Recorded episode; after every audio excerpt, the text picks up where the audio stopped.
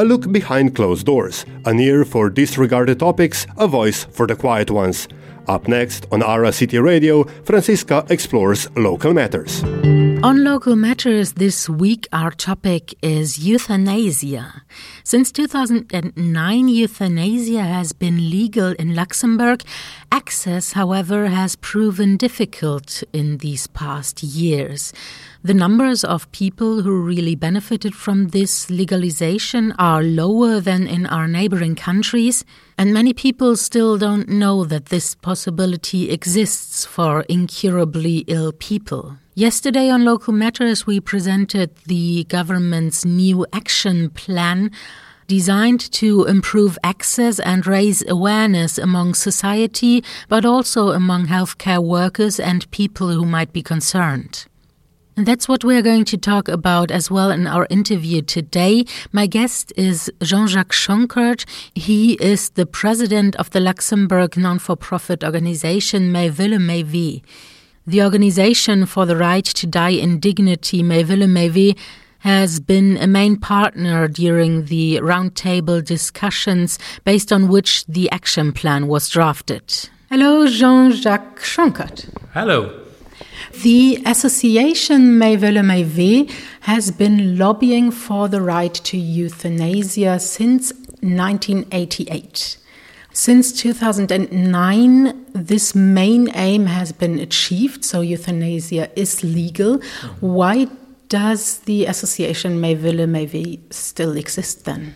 One thing is the, the, lobbying to get the law, to get the right to die in, in dignity, because former we our name was uh, Association de droit de mourir dans la dignité Luxembourg, so Association Right to Die Luxembourg. We were a part of an international organization. We are still a part of it, and at a certain moment we called it My Wille, My Way, My Will, My Way. I did it my way. Um, means uh, even if the law is there, it's not it's not very well known, and uh, uh, the people, doctors, and the, common people are not very well informed, and for the doctors and so not very well formed. So it needs a push uh, from us to to militate in this area, that the people know the law, that the doctors know the law, and that you can. In knowing, we being well informed and formed, that you can applicate euthanasia and assisted uh, suicide would be uh, concrete and not only in the theory. What are the consequences of this lack of knowledge?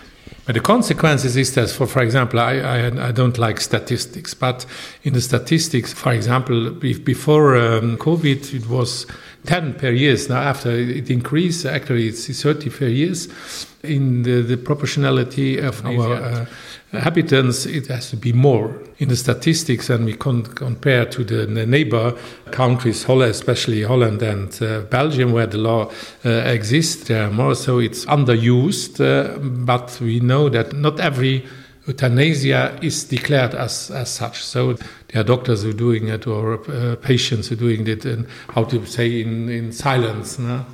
So there's a in German they say Dunkelziffer, so it's a gray zone uh, where things happen. So it's important for everybody, for the doctors, for the family, for the patient, that the, the conditions of the law has to be respected, so that this really right to die, not only right to die, right, right to die in dignity is uh, fulfilled.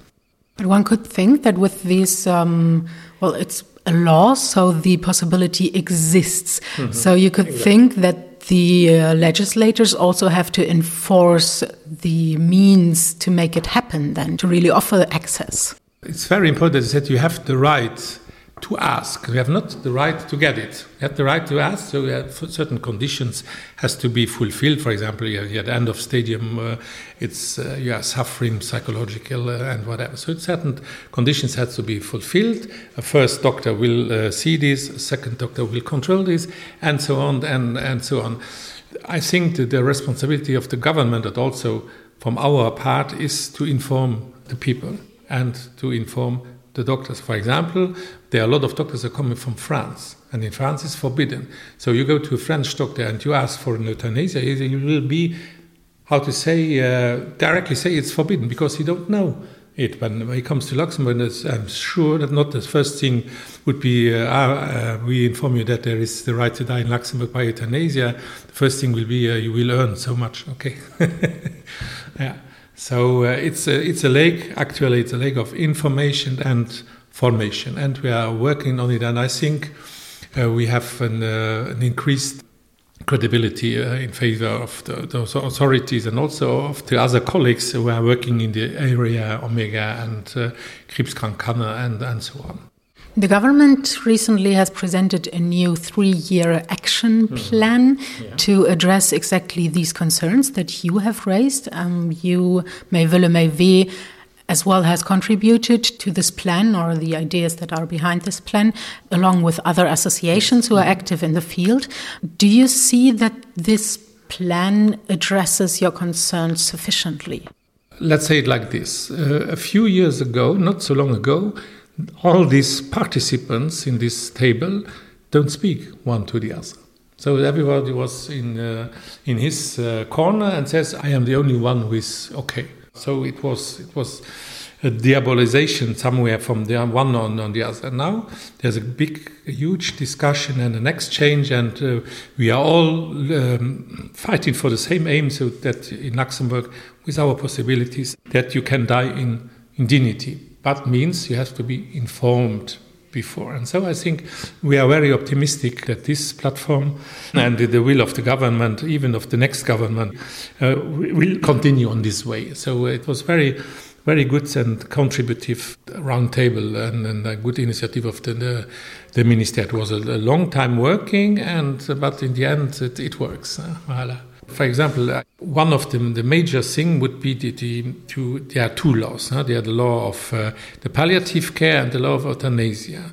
For palliative care, it means advantage directive, and for the euthanasia, it means uh, end of life of provision. So there are people who, who signed an advance directive who think it is an end of life provision, but it's not. Uh, at the end of life provision, you have obligatory, mandatory, you have to deposit it on the Ministère de la Santé, not uh, the advance directive. It's, uh, you can write it somewhere down. So people that don't know, most of people don't know this. So it's very important that this message, uh, and thank you for giving us the mic uh, to, to, uh, to talk about this, about this thing.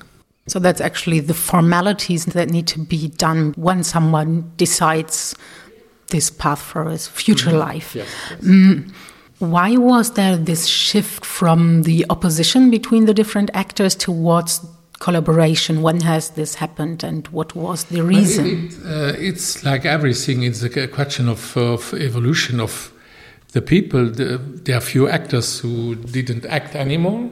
So, because before the law was adopted, there was really a huge uh, confrontation. You are against uh, euthanasia, you are not a good person. You are for euthanasia, you are also you are not a good person. So we are coming out of this diabolization, uh, changing of the actors and also changing of the mentalities. I think uh, 20 years ago it was a different uh, thing. And in 2009, when the law was discussed, uh, it, there was a, a constitutional crisis because the Grand Duke refused to sign it. And I'm persuaded that if he would be today, he will sign it without resignation because it's the thing of acceptation. You cannot, uh, I'm against them, against them, against. At a certain moment, you have to accept. We, we've seen also all these other, other actors um, see that the end of life is for everybody. Uh, it's for everybody, so we are all concerned, and it's not. It's a good concern or a bad concern. It's a concerning, and we have also seen that the processes of uh, of dying is a, is a process, and uh, it's a common process. You die alone, but you can discuss with your uh, your relatives. You can discuss with the doctors and with the care team, and so that you can really go in peace. No? And also the other can leave you. So it's also acceptation leave and release. Voilà. Thank you, Jean-Jacques Schonkert. But, um, uh, merci beaucoup pour uh, my will and my way. And uh, if you want to have a look at it, so go to the uh, website of the Ministère de la Santé or Ministère de la Family or uh, myvillemayvay.lu. Thank you. That was Jean Jacques Schonkert in our interview on local matters. He's the president of the non for profit organization Mäi Wellen the organization for the right to die in dignity. And we talked about what still needs to be done to better implement the 2009 law that guarantees access to euthanasia for incurably ill people in Luxembourg. That was Local Matters with Franziska Peschel every Tuesday to Thursday at 9.40 on Ara City Radio, 102.9, 105.2, 87.8 and in our podcast on aracityradio.com.